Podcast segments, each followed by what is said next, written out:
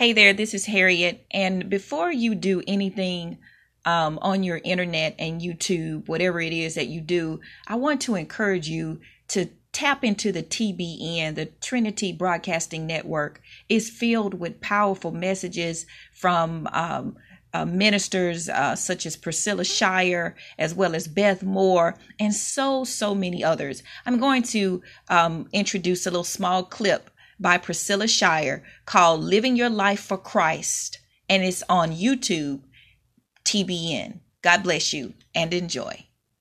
To see him more clearly so that we don't miss him when he comes into our circumstances, trying to speak to us, to answer us, to make himself apparent in our lives. The one thing that opens up our eyes is God's Spirit on us. And if you want, if I want God's Spirit on our lives, then we got to decide to live